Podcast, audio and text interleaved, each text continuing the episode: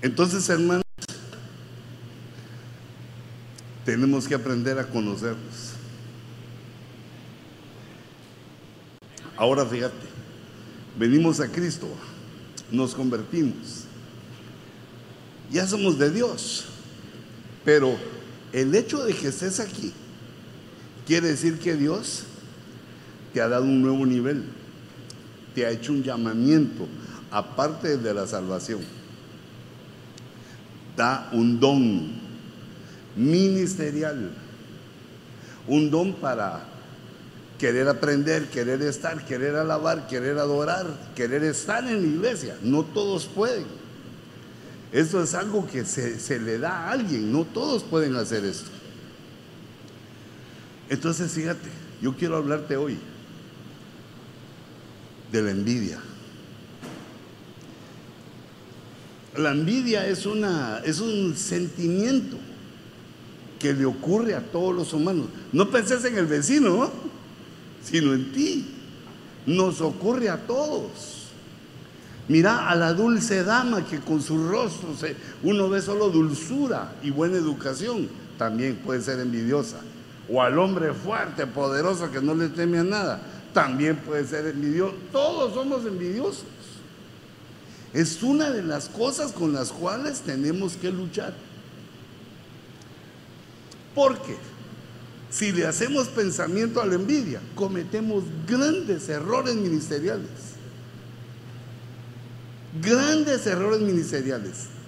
Sembras mal y ¿qué va a pasar? Cosechas mal. Y a causa de que se sembró mal, a que vino un sentimiento llamado envidia a tu alma. Y pues a veces suena sabroso, a veces parece delicioso ese sentimiento. Lo acepta uno en los pensamientos, le sigue dando, le sigue machacando, le sigue machacando, llega la voluntad y entonces cuando uno actúa, actúa y comete grandes errores, grandes errores en la vida, de los cuales uno luego se arrepiente y también grandes errores ministeriales, que son los que más me, me preocupan, porque el tiempo es corto, tenemos que redimir el tiempo y, tenemos que empezar a hacer la obra de una manera mejor, más excelente. Nadie lo tiene todo, sino que tenemos que seguir en pos de algo hermoso que Dios nos está mostrando y que es la excelencia. Pero perdón, salud. ¿De qué las miran a traer mi?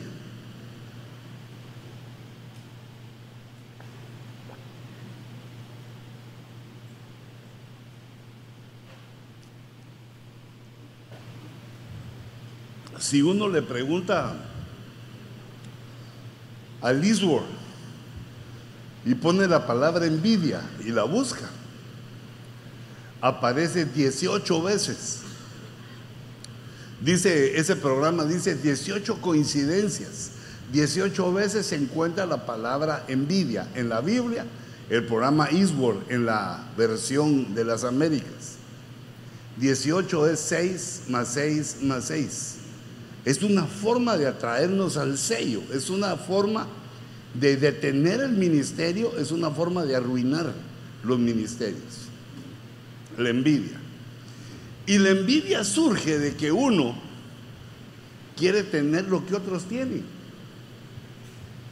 Mira, no es eh, un sentimiento malo querer tener. No, eso no, eso es correcto. Querer tener, porque si uno piensa eh, que es bueno no tener, no, no, no, no, no, no, me checa mí en, en mi inteligencia. Todos queremos tener cosas, muchas, suficientes queremos tener. Eso es correcto, pero la envidia es que uno quiere tener lo que el otro tiene. Que no nos deja tranquilos saber que otro tiene más o que tiene algo de lo cual nosotros carecemos. Y eso, eh, hermanos, bueno, es un sentimiento que a todos nos da y que debemos dominarlo, pero eh, viene por la ignorancia ignorancia de cosas espirituales, es decir, la ignorancia de saber que Dios a cada uno nos lleva en un proceso y que si hacemos lo correcto, nos va a dar en abundancia a todos. Que a Dios no se le acaba por darle a uno, no se le acaba para no darte a ti. Sino que a cada uno nos lleven en un proceso y tal vez en un momento de la envidia es que uno no tiene nada o poco, o que uno ya tiene algo pero los otros tienen más. E, entonces esto se arruina. La Biblia, en la Biblia aparece, aparece la envidia cuatro veces relacionado con lo ministerial. Es decir, la, Biblia no solo nos habla a todas, a las ovejas del humano, sino que en el caso de la envidia, eh, fíjate lo importante, nos habla cuatro ocasiones de cuatro cosas, cuatro temas por los cuales fueron eh, presos de envidia, gente que estaba cerca del ministerio, eh, ayudas, y gente que estaba por el ministerio. Y lo cual es una enseñanza para nosotros de cómo otros tropezaron, cayeron, se quedaron atrás, se dejaron de mencionar en la Biblia, porque se dejaron llenar de envidia. Entonces, ala, qué bonito se mira así en lo grandote. Yo, yo así le puse, mira, envidia ministerial. porque mi deseo es que la derrotemos, que cada quien avance en su, en su surco, en su iglesia, en su senda, en su trabajo, en su familia, sin mirar cómo le va a los otros, sino que uno sembrando lo suyo, porque eh, allá en mi tierra decían, eh, caballo que corre bien gana. Y recordate que no es el principio del negocio lo importante. No es cómo comenzamos, porque, ay, bueno, muchos dicharachos, ¿verdad? Pero escoba nueva barre bien. Cuando uno comienza, cuando alguien comienza, todo está bien. Eh, los problemas vienen ya a la mitad del camino y al final, porque es más difícil la prosperidad que la pobreza. La pobreza nos humilla, nos obliga a humillarnos. En cambio, la prosperidad, ya la humillación es, si querés, y es optativa. Entonces, hermanos, yo he preparado para eh, la escuela de hoy. Eh, nuestro pensum de hoy es ahorita. No, hombre, pero así no la puse yo. Yo la puse así con estilacho que saliera, mira. Ahorita quisiera abrir con la envidia.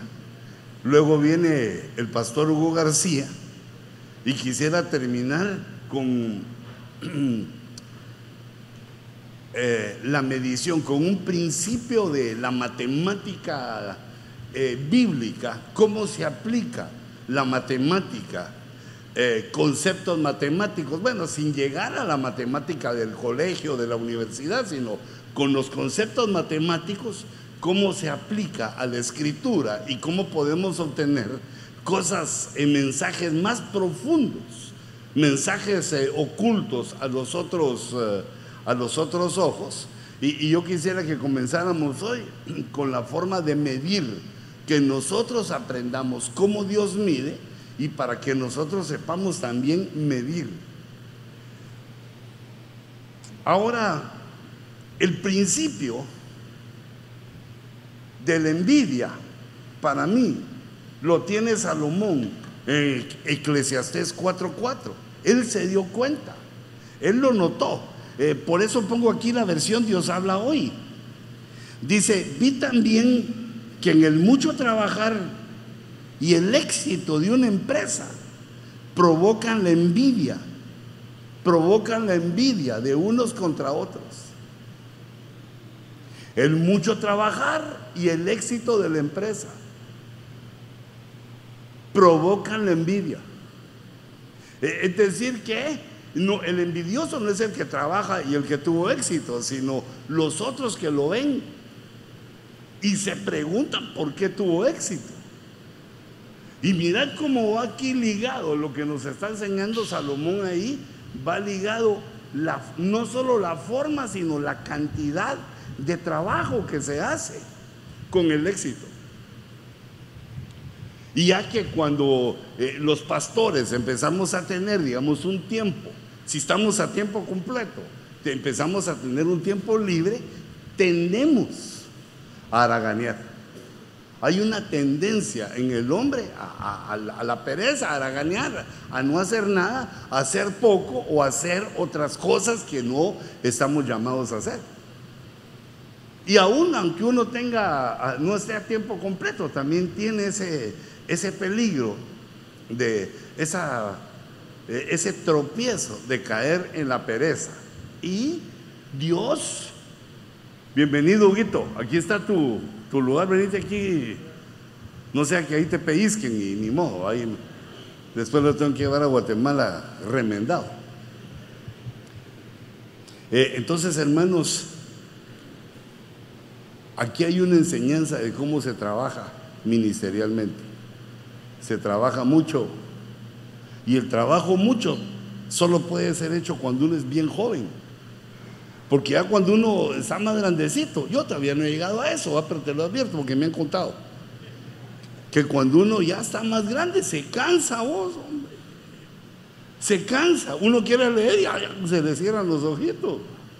Uno se quiere levantar a las 6 de la mañana como antes y ya, ya no llega, le duele la rabadía, pero quiere decir que para todo hay tiempo y entonces en la juventud es cuando uno debe aprovechar más la fuerza de trabajo, aunque uno sigue trabajando siempre, e, eso no se puede evitar, solo que uno deje de vivir. Entonces aquí Salomón, la versión Dios habla hoy, nos, eh, nos estas cosas y que el trabajar bastante, mucho y bien, se obtiene el éxito. E, esa empresa no, eh, puede ser la iglesia también, no, solo es ah, eh, el trabajo secular, sino que el, éxito de la iglesia es el trabajo del pastor. Porque hay mucho rendimiento cuando el buey eh, trabaja. Pero esto provoca en los otros la envidia. sé que gente te va a envidiar. Dice, y esto también, mira lo que él envidia, es una vana ilusión y querer atrapar el viento. Es tiempo perdido. La versión pueblo de Dios para todos dice, entonces pensé, ¿por qué la gente trabaja tanto?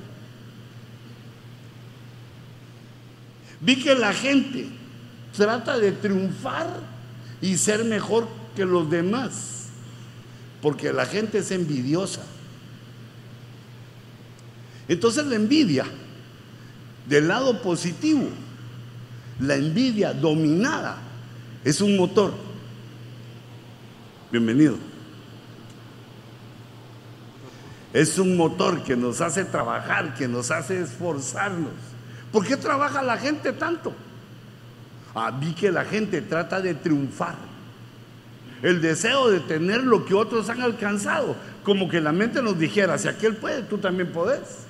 El deseo de alcanzar lo que otros han alcanzado es querer triunfar y ser mejor. La forma de dominar la envidia del lado positivo, de ese lado, es aquel principio que te enseñé de creo que lo he mencionado antes, imitar, igualar y superar. Porque la envidia desde el punto negativo es querer que el otro no tenga para tener yo. Desde el punto negativo es que me duele que el otro tenga, porque el único que debe tener soy yo. Y como te digo así, cara a cara, así somos los humanos. No te le vas a quedar viendo al hermano o a la esposa, a la si sos mi amor, yo eso ya lo logré eliminar, vos sos la envidiosa. Envidias este cuerpecito que Dios me ha dado. No, no, por, por flaco, por flaco. Yo considero que debemos entender esto y que fluya ese sentimiento de que por qué los otros tienen y nos mueva como motor para triunfar. Y procurar ser mejor que los demás no es malo, pero no hay que quitarle a los otros lo que tienen. ¿No, ¿No han visto ustedes esos eh, cortos que hacen cuando los deportistas ya han ganado, ya va ganando la carrera y como ve que va solito, ya baja la marcha y lo rebasan antes de llegar a la meta? Va el ciclista que ya va, se voltea y no mira a nadie. ¿Y qué si el otro viene? Caballo que corre bien gana. Entonces corramos bien nosotros. Corramos bien y que el motor que nos mueva es querer ser mejor que los demás. Querer triunfar más que los demás. Imitar, igualar y superar. No querer hacerlo todo en un día, porque eso no se puede. Es una vana ilusión. Es querer atrapar el viento. Entonces pensé, ¿por qué la gente trabaja tanto? Vi que la gente trabaja tanto porque trata de triunfar y ser mejor que los demás. Porque somos envidiosos.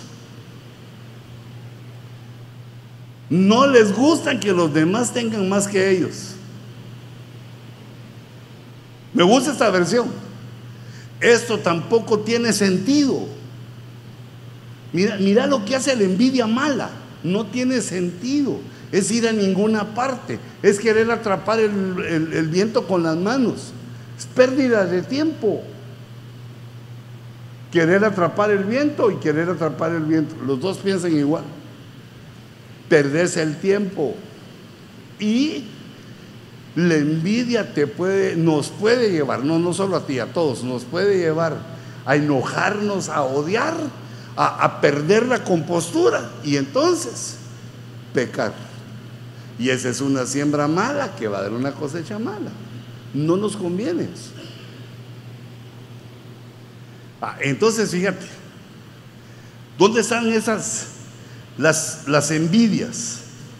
La primera envidia ministerial aquí te puse un concepto de envidia, mira. Es un sentimiento de tristeza o enojo que se experimenta por el deseo de hacer o tener lo que otra persona tiene. ¿Ah? Tener o hacer lo que otra Envidia ministerial. Envidia por lo que Dios le ha dado a otro, por lo que otro hace.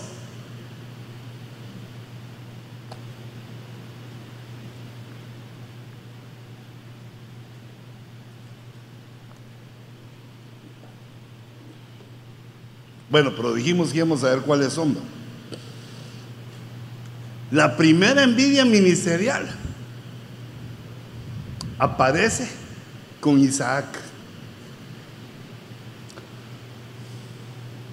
Isaac empieza a prosperar. Cuando le hace el contexto de ese verso que te puse ahí, pero en tu casa, ahorita solo toma, toma tus notas o lo que sea y lo repasas en tu casa, porque quiero que sepas que la gente te va a tener envidia. Aquí le tienen envidia a Isaac los filisteos. Porque tú como ministro vas a prosperar, vas a triunfar. Dios está contigo, estás haciendo la obra de Dios. Vas a prosperar. Ahí dice que Isaac prosperó al ciento por uno. Es decir, que si tenía una casa, después tenía 100 casas. Ah, si tenía un dólar, después tenía 100 dólares. Por 100 se multiplicó. Aguantate cuando no tengas, porque vas a tener. Y cuando tengas, sabes soportar que te envidien los filisteos. Por eso es que como eh, se habla de los carros del pastor, los trajes del pastor, los zapatos del pastor la corbata del todo, todo, envidia. Tú no participes en eso, porque Dios te va a dar a ti. Eso es algo que tenemos que soportar, porque los filisteos no van a entender esto. Que te tengan envidia. Te miran con tu esposa, te tienen envidia, que ahí va aquella bien sujeta del brazo, te lleva. Y viendo para todos lados, así como leona cuidando la melena de su león. O sea, y nosotros dicen, pero ¿qué le hace este? Y ellos ni quieren llegar a la casa porque ahí son casa. ¿eh? Entonces, las cosas que Dios restaura en tu vida y como te vaya restaurando, provoca la envidia de los, eh, de los impíos. Y, y una cosa que me gusta mucho de Isaac es que su nombre significa gozo. Una de las maneras de soportar la envidia de los otros que estén viendo qué comes, qué haces, qué vestís, qué tenés, es el gozo. El gozo del Señor es nuestra fuerza. La segunda envidia aparece con los hermanos de José. Fíjate, ahora ya es entre hermanos. Todos tenían un llamamiento y todos tenían dones, pero les caían mal los dones de José. Fíjate, les cayó mal eh, en, esta, en estos versos. Es cuando José les cuenta sus sueños. Mira, y nosotros, yo lo estoy leyendo y digo, nosotros los cristianos, los pastores a veces somos igual que, que estos hermanos de José. Oímos que alguien dice un sueño y nos burlamos. No lo queremos oír. Ni siquiera damos el beneficio de la duda de oír a ver qué dice este. Procurar discernir. Vemos que otro tiene don, vemos que otro predica bien, vemos que la envidia es tremenda, hermanos. Y sé que ustedes lo están considerando porque se quedaron calladitos, van ni risa ni nada, sino que son así como Rottweiler que ronronea. Bueno, yo les doy la solución. Las cosas que me han enseñado y que yo he procurado poner en práctica, porque pues a veces uno lo lee en la Biblia y pasa de largo. Pero este, este para mí fue una capacitación ministerial, porque si uno no domina eso, se amarga. Si uno tiene 100 y el otro tiene 300, ¿y por qué? O uno tiene 10, tengo tantos años y no he crecido, tengo tanto y no, no he restaurado. Uno se empieza a comparar. La competencia y la comparación no es correcta entre nosotros, hijitos. Sino que la envidia se vence cuando como Isaac sonreímos por lo que tenemos. O como cuando José no le devuelven mal a sus hermanos por haberlo eh, atacado con la envidia. Hasta lo vendieron por envidiosos imagínate hasta dónde llega la fuerza de ese sentimiento. Que hayan vendido a su hermano, que hablen mal de su hermano, lo traicionaron. Y la traición eh, no, no solo es un pecado, sino que, por ejemplo, eh, digamos la traición de Judas, ¿ah? la muerte. La traición a la patria es la muerte. La traición es prima de la muerte o hermana. La traición tiene como consecuencia mortales, cosas mortales. No sembremos la traición, porque Dios lo que espera de nosotros es que seamos fieles. Entonces, mirate ese envidiota. Sus hermanos le tenían envidia, pero su padre reflexionaba. También el papá oyó los sueños y dijo, wow, ¿qué debieron haber hecho los hermanos? ¿Mm? ¿Qué debieron haber hecho? Pensar ¿qué estoy haciendo mal? ¿Qué hace José que no haga yo? ¿Qué, es lo que tiene? ¿Por qué? Si uno busca cómo, cuándo, dónde para arreglar su situación, no para desmejorar la del otro. ¿Mm? Como Caín y Abel. ¿Por qué Caín en lugar de matar a su hermano, también por envidia del altar? ¿Por qué no pensó y dijo, voy a cambiar mi forma de adorar? la voy a hacer como mi hermano para que también caiga sobre mi altar fuego del cielo. Eh, por eso una solución es imitar, igualar y superar. La otra, eh, eh, la otra herramienta para eliminar esto es el amor, porque dice Apocalipsis, no, no es Apocalipsis, 1 Corintios 13 dice que el amor no es envidioso.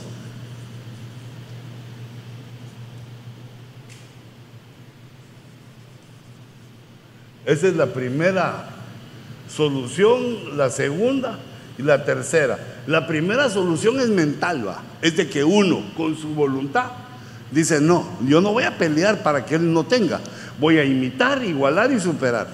La segunda es por el Espíritu, voy a llenarme de amor, voy a dar fruto, el fruto amor, para no envidiar a lo que el otro tiene. Y, tercero, lo que vamos a ver ahorita, que es el Salmo 37.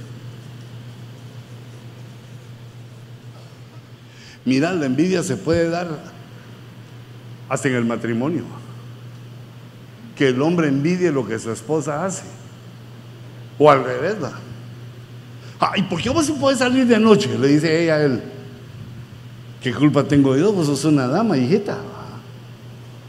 Eh, ¿Y por qué tú sí podés y yo no? ¿Mm? No, no, la envidia no es eh, algo que, que necesitemos si no la sabemos dominar. Nos mete en graves problemas. Fíjate, la tercera envidia es la que aparece en el Salmo 106 y verso 16 donde nos habla, nos recuerda que Datán y Abiram envidiaron a Moisés. Le tuvieron una envidia horrorosa a Moisés. Le envidiaron el ministerio. ¿Acaso Jehová te puso solo a ti, pues Moisés? No somos todos sacerdotes eh, levitas. No soy yo también tu primo y también por mí habla Jehová. También yo digo, pueblo mío, así dice el Señor. Rebelde no acepta sujeción, no acepta el orden jerárquico, rebelde. ¿Y por qué creció esa rebeldía? Por envidiosos. Ah, ahí dice el Salmo 206, ¿eh? Cuando en el campamento tuvieron envidia de Moisés y de Aarón, el santo del Señor. Aarón era el sumo sacerdote, se tenían que sujetar los otros. No lo hicieron se llenaron de envidia. ¿Por qué no lo hicieron? Se llenaron de envidia. ¿Cuál fue la consecuencia? Mortal. La muerte. Se los tragó la tierra. Como dijo aquel hermano, la chupanastasis le tocó a aquellos. En lugar de resucitar para arriba, se los chupó la tierra para abajo. No, para la chupanastasis solo entre nosotros de así de broma. ¿no? deben hacer un tema así, la chupanastasis de Datán.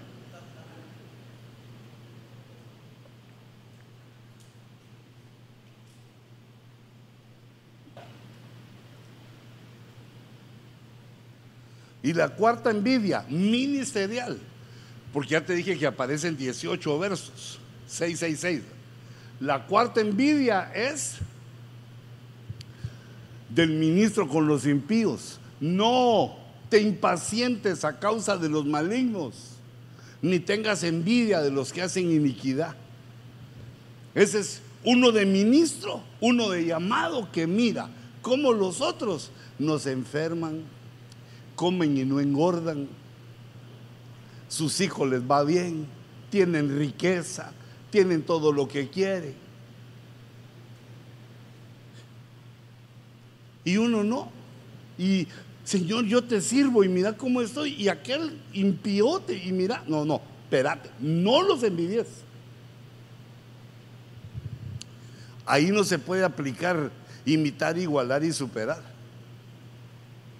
Sino que ahí se debe de aplicar llenarse de amor y el consejo de Dios en su palabra. Fíjate, ese es en el Salmo 37. El Salmo 37, 1 así comienza. Cuando David dice, por poco resbalaron mis pies, por poco caigo a consecuencia de que tuve envidia de los inconversos. Cómo prosperan los inconversos. Comen bien, beben bien, tienen las mejores cosas y yo no. Y entonces es cuando dice, le habla el Señor y le dice, no te impacientes a causa de los malignos. Impaciente quiere decir, espérate, ya te voy a dar a vos. Tener paciencia que tu proceso va caminando. Tener paciencia, esperar hasta que yo te lo dé, porque cuando Dios nos da, ahí sí ya nadie nos lo quita. Si Dios nos lo da, nadie nos lo quita. Si lo arrebatamos o lo envidiamos, en cualquier momento lo podemos perder. Bueno, no tengas envidia de los que hacen iniquidad, porque como hierba serán pronto cortados. Mira lo que les pasa a estos, lo pierden. Como la hierba serán cortados y como la hierba verde se secarán.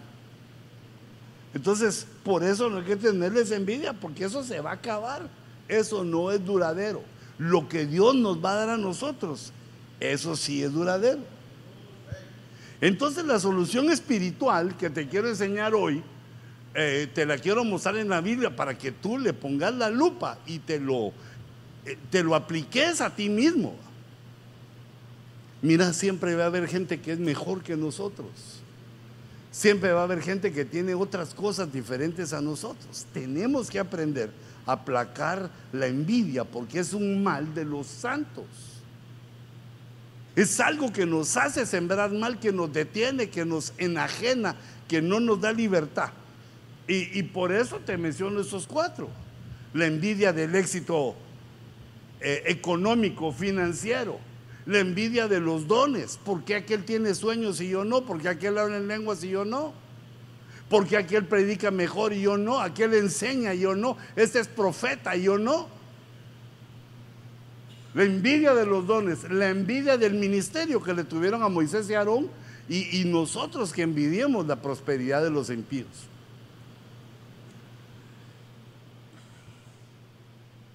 Ahora, el Salmo 37 nos da la clave. La clave es la relación que tenemos con Dios. La relación que debemos ir nosotros, eh, digamos, dándole forma. La relación que tenemos con el Señor, con Jehová. Ese es eh, Jehová, lo que está en el Salmo 37. Esta relación es deseable, Dios la quiere, pero la tenemos que labrar nosotros. Eso no lo hace Dios. Digamos, lo que Dios hace es que nos hace nacer de nuevo, nos llama, no, nos va protegiendo. Dios, hace otras cosas, pero la relación entre Él y nosotros la tenemos que labrar con nuestro, con nuestro corazón, con nuestro yo. Es un trabajo ministerial. Si fallamos en eso, nos gana la envidia. Si fallamos en, nuestro trato con Dios, quedamos a expensas de la envidia. E, entonces, fíjate, Salmo 37 nos empieza a enseñar qué es lo que tenemos que hacer nosotros para enlazarnos, para amarrarnos de Dios, para que no, no andemos sueltos. Lo primero es lo que dice el verso 3, confía en Jehová. Confía en Jehová y haz el bien. No dejes que la envidia, no, no dejes que eh, ese elemento te haga actuar mal tenemos todos el Espíritu Santo adentro y una conciencia que nos dice qué es lo que está malo. Y cuando nosotros oigamos la voz interna que nos dice que eso está malo, lo malo no lo debemos apoyar, no lo debemos avalar. Hacer el mal es una mala siembra que te va a traer consecuencias dolorosas. Es una mala siembra. Por eso dice, confía en Jehová. ¿Y cómo se nota que uno está confiando en Él? Pues que uno hace el bien. Esa palabra confía.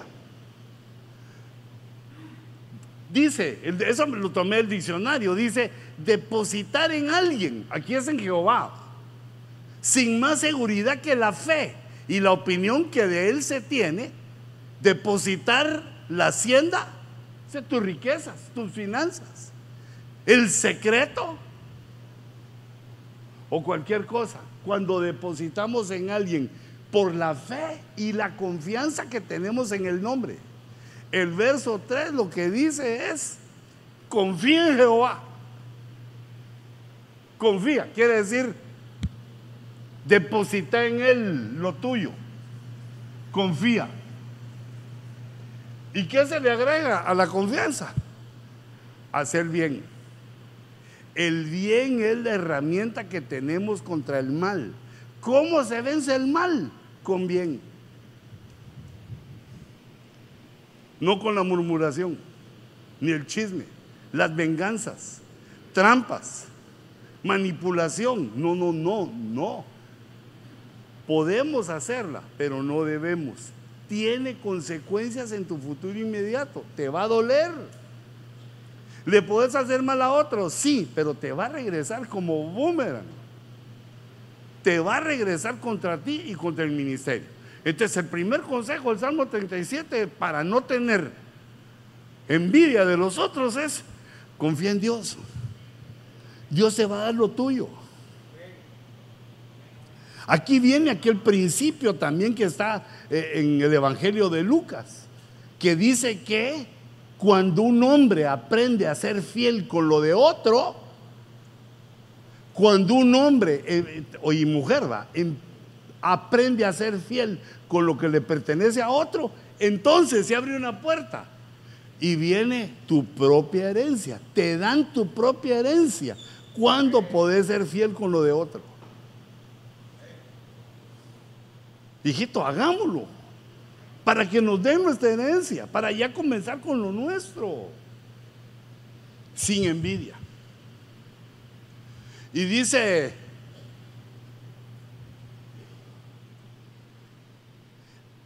y habitarás en la tierra.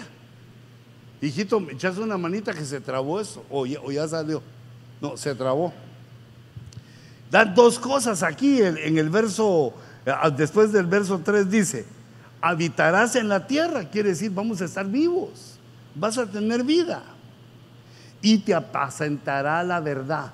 El hacer el bien nos lleva a tener vida, a estar en la tierra y que nuestro alimento sea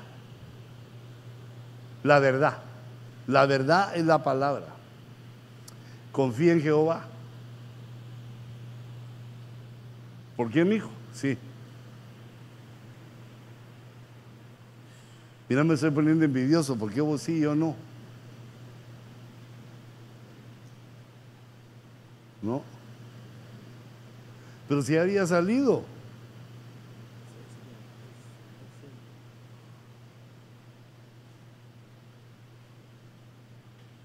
Tenemos poca... Ah, ahí está.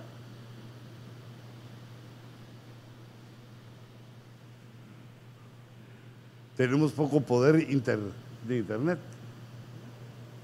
Y de ahí, mira, salite y volvamos a comenzar entonces. ah, te saliste primero.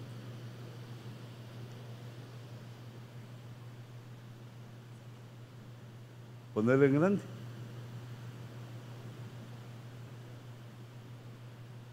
Ah, ahora sí.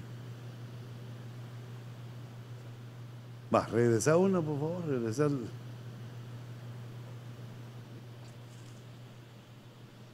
Ahí mi consejo al final es, apresúrate a refugiarte ya en Dios. ¿Cómo se refugia uno en Dios? Confiando en Él. En el día adecuado, en el tiempo de presente, vas a tener lo suficiente. Lo que Dios te da es suficiente para hoy. Lo que debemos de ver es cómo vamos a mejorar para el mañana. No debemos quedarnos satisfechos con lo que tenemos ahora, sino procurar mejorar para el día de mañana. Eh, entonces, fíjate, ya me tardé mucho. Mira, pues, la segunda, el segundo consejo que da el Salmo es deleítate. Mira, el Dios Todopoderoso, hay que ser razonable y entendido. Dios quiere que los que estén con Él se deleiten. Mira, uno, uno es papá, uno tiene a sus hijos. Y cuando los hijos se acercan a uno, uno se da cuenta cuando están mm, mm, que ya se quieren ir, no se están deleitando. Si quieren ir, tienen que hacer. Y si uno humano se molesta por eso, les dice, bueno, si te quieres ir, ancha la puerta, andate. ¿Ah? Si uno como humano, imagínate Dios en su grandeza. Nosotros tenemos que aprender a deleitarnos en Él, en su presencia. No te apresures a salir de su presencia. Deleítate a sí mismo en Jehová Y deleitarse en Jehová tiene una consecuencia maravillosa, tiene, eh, digamos, una recompensa maravillosa que es lo que pidas, te lo conceden. Tened cuidado lo que pedís, ¿ya? Tened cuidado lo que pedís porque te lo conceden. Como aquel que dijo, Señor, dame una mujer inteligente. ¿Mm? Y le dieron una que cuando hablaba parecía el bruto. Tremenda la mujer. Bueno, pero ellas ya vienen así de fábrica. Solo te digo, tener cuidado con lo que pedís, porque algunos pastores, Señor, dame una iglesia grande. Y si no podés con la chalupa y querés un transatlántico, ah, no puedes ser fiel con la lanchita, se te entra el agua. Hay que tener cuidado como pide uno, pero la petición está concedida si te deleitas. Eh, el deleitarse quiere decir uno ser suavecito, ser maleable, dejarse formar por Dios. Y aquí eh, el, verso, eh, pues maravilloso de Isaías.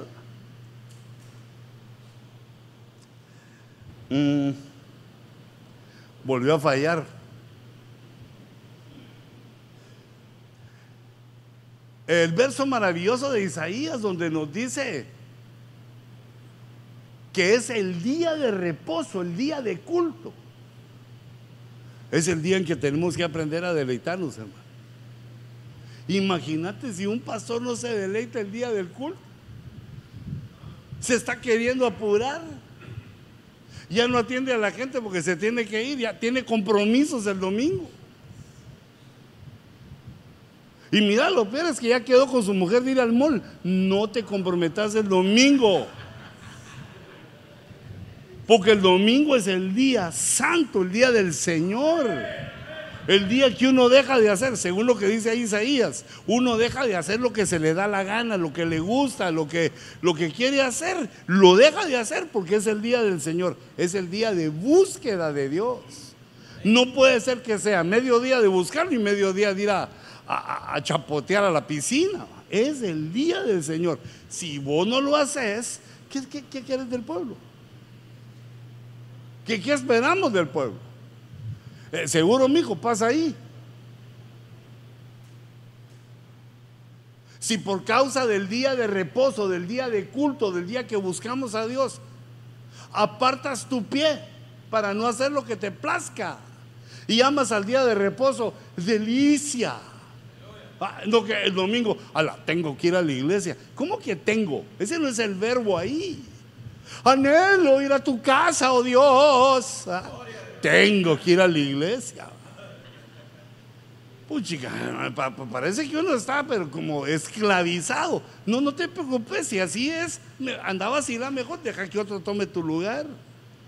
Porque este ministerio, el ministerio así es, que uno, hoy es sábado, domingo chiquito, ya mañana, Señor, mañana me toca contigo, aleluya, vamos a alabarte. Ay, que llegue tu pueblo, Señor, en el nombre de Jesús, que lleven a sus tíos, sobrinos, amigos.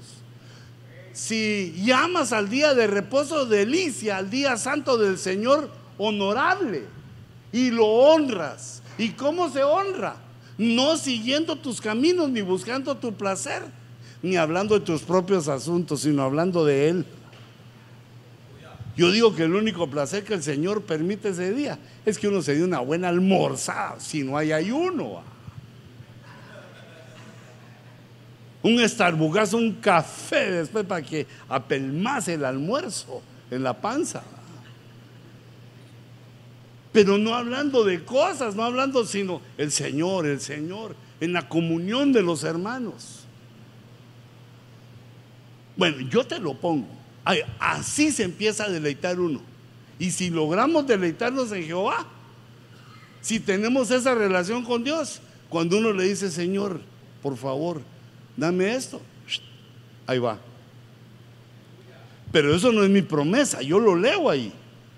Te concederá las peticiones de tu corazón. Fíjate otra. Otra relación que tenemos que tener con Él. Encomienda a Jehová tu camino y confía en Él. Eh, la confianza ya la hablamos. Encomienda a Jehová tu camino y Él hará. Y Él hará, porque uno no sabe qué va a encontrar en el camino, no sabe los obstáculos del camino, no sabe qué problemas va a tener en el camino. Entonces, lo que uno hace es encomendar. Mira la versión de Dios habla hoy. Pon tu vida en las manos del Señor. Confía en Él y Él vendrá en tu ayuda. La palabra encomendar, según el diccionario, es encargar que alguien haga o cuide algo o a alguien. Encomendar el camino es encomendar tu vida, encomendar tus hechos. Encomienda a Jehová tu camino y debes de confiar en esto, debes de tener fe en esto. Él va a actuar. Él hará. Entonces, ¿cuál es la tercera relación que tenemos aquí? Encomiéndate. Lo vamos a poner. Encomienda. Aquí estamos hablando en el Salmo 37 de lo que hace el hombre que estaba a punto de envidiar a los impíos. Estaba a punto de caer eh, en la envidia. Su alma estaba tropezando en la envidia por los sentimientos y pensamientos. Y aplica el Salmo 37. El Padre le habla en el Salmo 37 y le dice, no, confía en mí, deleitate en mí y encomendar tu camino a mí.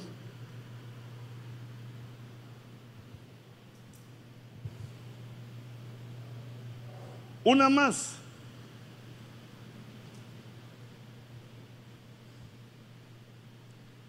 Guarda silencio ante Jehová.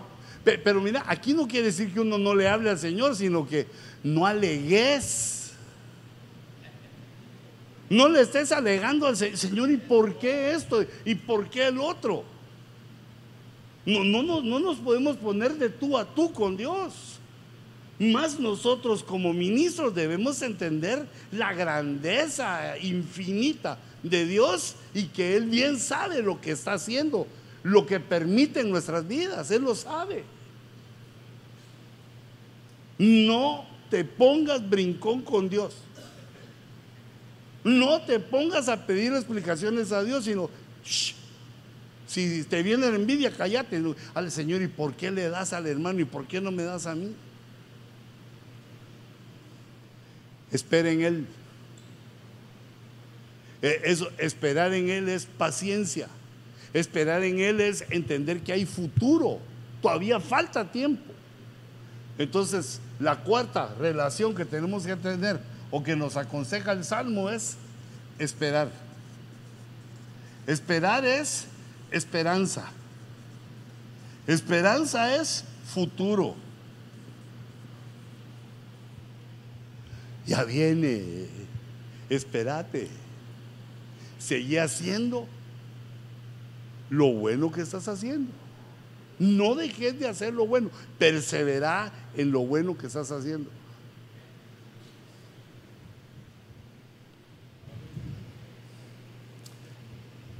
Yo, te he contado este caso que aprendí eh, conmigo mismo. Lo aprendí, pero no lo entendí hasta que me tocó verlo en otros. Fíjate pues lo que me pasaba.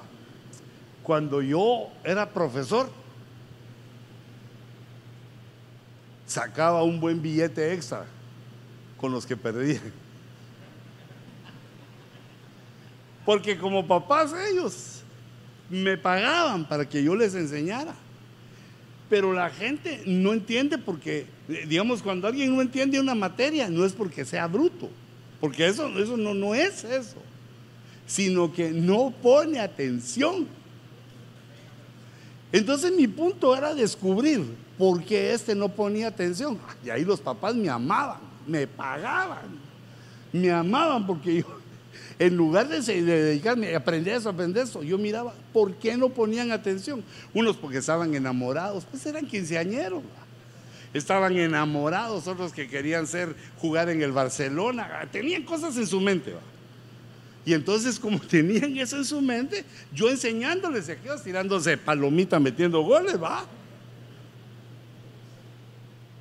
Eh, pero fíjate, bueno, mi mayor logro fue el pastor Hugo García, que fue mi alumno. ¿va? Mira qué alumno más distinguido tuve. Entonces, fíjate que me di cuenta de algo, que algunos, y yo era así, pero no lo había descubierto, algunos, cuando miraban que se les venía el mundo encima, cuando miraban que ya tenían que sacar las mejores notas en los exámenes, estaban a punto de perder la materia o el ciclo escolar completo. Se asustaban. ¿Qué hago, profe? Póngame trabajos extras, póngame lo que sea, ayúdeme, profe. ¿Mm? Yo les decía, solo quedan tres meses. No, pero no sea así, profe. No sea así, profe. ¿ah? Y uno está para ayudar, No, no para tronarse a la gente. Y uno está para ayudar y para cobrar. Y entonces yo me daba cuenta que cuando se afligían empezaban todos los días, se levantaban temprano a estudiar, se quedaban conmigo en la tarde, en las horas de escuela ponían atención y empezaban a subir su rendimiento. Empezaban a subir su rendimiento y se ponían hasta con los mejores. Le empezaban a atinar y empezaban a sacar 90, 95. Y yo le decía, mira, imagínate los papás, mi hijo sacó 90. Porque solo 40, 20 tenían antes. Y entonces venían los exámenes y ganaban 61.5. Pero yo los había dado como con 3 puntos, ¿verdad? Pero porque ganaban al final de cuentas. Un éxito no. Buenísimo. Y al ciclo siguiente, cuando comenzábamos, otra vez los muy haraganes. Ya sabían que eran caballos solo de correr en, en el sprint final. Y entonces yo les decía, imagínate, si así fueras todo el año. Si le pusieras atención todo el año a esto, ¿cómo serías? Serías de los mejores de la escuela. Tenés capacidad, pero te gana la pereza. Y entonces nosotros tenemos que aprender a cuando logramos encontrar qué es lo bueno, qué es lo que nos trae cosas buenas a nosotros, eh, perseverar en eso. No, ah, ya la hice, ahora regreso a mis vicios anteriores. No, seguir en pos de lo que nos lleva arriba. Porque todo lo tenemos, el intelecto, la bendición, ya lo tenemos todo, solo es de que perseveremos en lo correcto, en lo bueno. Confía en el Señor y haz el bien. Encomienda a Jehová tu camino, deleítate. Y ahora espera. Haciendo el bien, espera en Él. Deja de alegar, guarda silencio y espera en Él, porque e, Él va a actuar. No te alteres con motivo del que prospera en su camino, por el hombre que hace maldades. Aquí viene el problema, mira, lo que provoca la envidia es la ira. Deja la ira y desecha el enojo. No te excites de manera alguna. No permitas que tu alma se excite con violencia para hacer cosas, porque es una mala siembra. Te va a venir de regreso eso. No te excites de manera alguna a hacer lo malo. La versión Dios habla hoy dice, no te irrites por el que triunfa en la vida, por el que hace planes malvados. No, te irrites. Dios nos lleva eh, en su camino y nos va a dar una gran victoria. Yo hice este dibujito para que, creo que me salió mejor que este que ese, mira. Confía en Jehová, deleítate en Jehová, encomienda a Jehová tu camino y espera en Él. Eso son, es la relación anti-envidia. Es la relación anti-envidia que debemos tener con Dios. Para que no le andes deseando a otro. Y mira, y principalmente que no le andes deseando a otro la mujer. Va. En eso tenemos que ser muy cuidadosos, hijitos. nos la cobran. Nos la cobran. Ten cuidado lo que tu mente te dice. No, no, no, perdón. Tengamos cuidado. Porque son pecados secretos, pero no hay nada secreto delante de Dios. Dios lo sabe, hijitos, hombre. Lo sabe y vienen consecuencias. No se siembra lo malo. El que siembra lo malo, ¿sabe qué? Pues va a cosechar mal. Hasta a mí me gustó ese dibujito. Me traté como 18 horas haciéndolo. No, no, es broma. Ya vienen ahí en el PowerPoint. Ya vienen, solo hay que saber sacarlas. Y en tu juego, en tu trabajo en PowerPoint, tenés que poner atención a los colores para que la gente que lea, lea bien. A mí me gusta el fondo negro porque leo yo bien. Ahí digo, digo si yo leo bien, aquello se requete bien.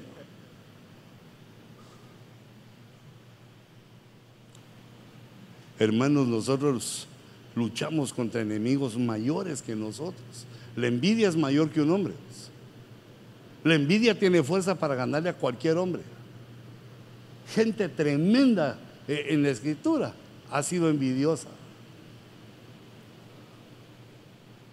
Digamos, Pedro era envidioso y ya tenía tres años con el Señor cuando eh, el Señor le dijo, Pedro, vos vas a sufrir por mí. ¿Y a este qué? Dijo, rápido. ¿Y a, este qué le vas a hacer? A Juan va. Como que dice, a este más duro, ¿va, Señor? Y le dijo el Señor, ese para vos está en la zona QTI. ¿Qué te importa? ¿Qué te importa? Tú.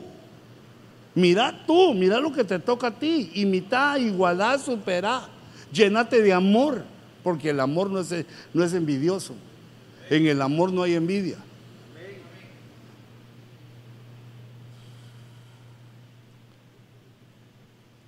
Pongámonos de pie un momentito. Mira, hay algo poderoso. Cuando uno está en la presencia del Señor, como ahorita.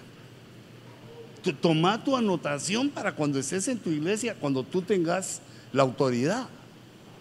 Cuando los que llegamos en la iglesia estamos delante del Señor y voluntariamente queremos entregar algo a Dios nos despojamos de eso. Pasa un milagro. Cuando nosotros voluntariamente le decimos, Señor, te entrego esto, como una ofrenda también. Cuando decimos voluntariamente, Señor, te entrego esto, Dios lo recibe. Y una cosa que tenemos que entregar continuamente es la envidia. Cuando nosotros oramos y le pedimos al Señor, debemos decirle, Señor, no me sonrío, pero tú y yo sabemos bien que soy envidioso. Por, eso te digo que ninguno puede decir, no, eso es para los otros. La envidia es mundial, humana, pero nosotros podemos entregarla de esa manera y entregarla en el altar. Cierra tus ojitos un momentito para que oremos para que le digamos en nuestro corazón, Señor, soy tu siervo y he venido a tu altar para decirte que tiene razón tu palabra. Soy un envidioso.